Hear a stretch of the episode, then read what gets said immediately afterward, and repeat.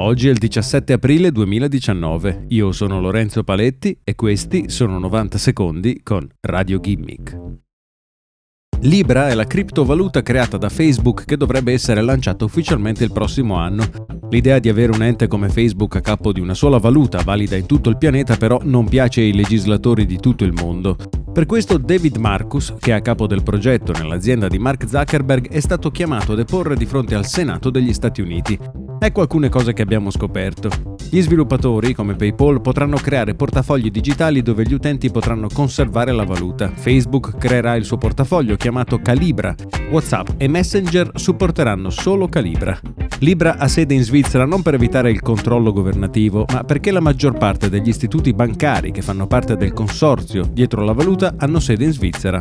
Libra rispetterà la legge degli Stati Uniti e verrà lanciata solo dopo aver ricevuto l'ok dai legislatori americani. Marcus sarebbe disposto ad essere pagato in Libra per dimostrare la solidità della valuta.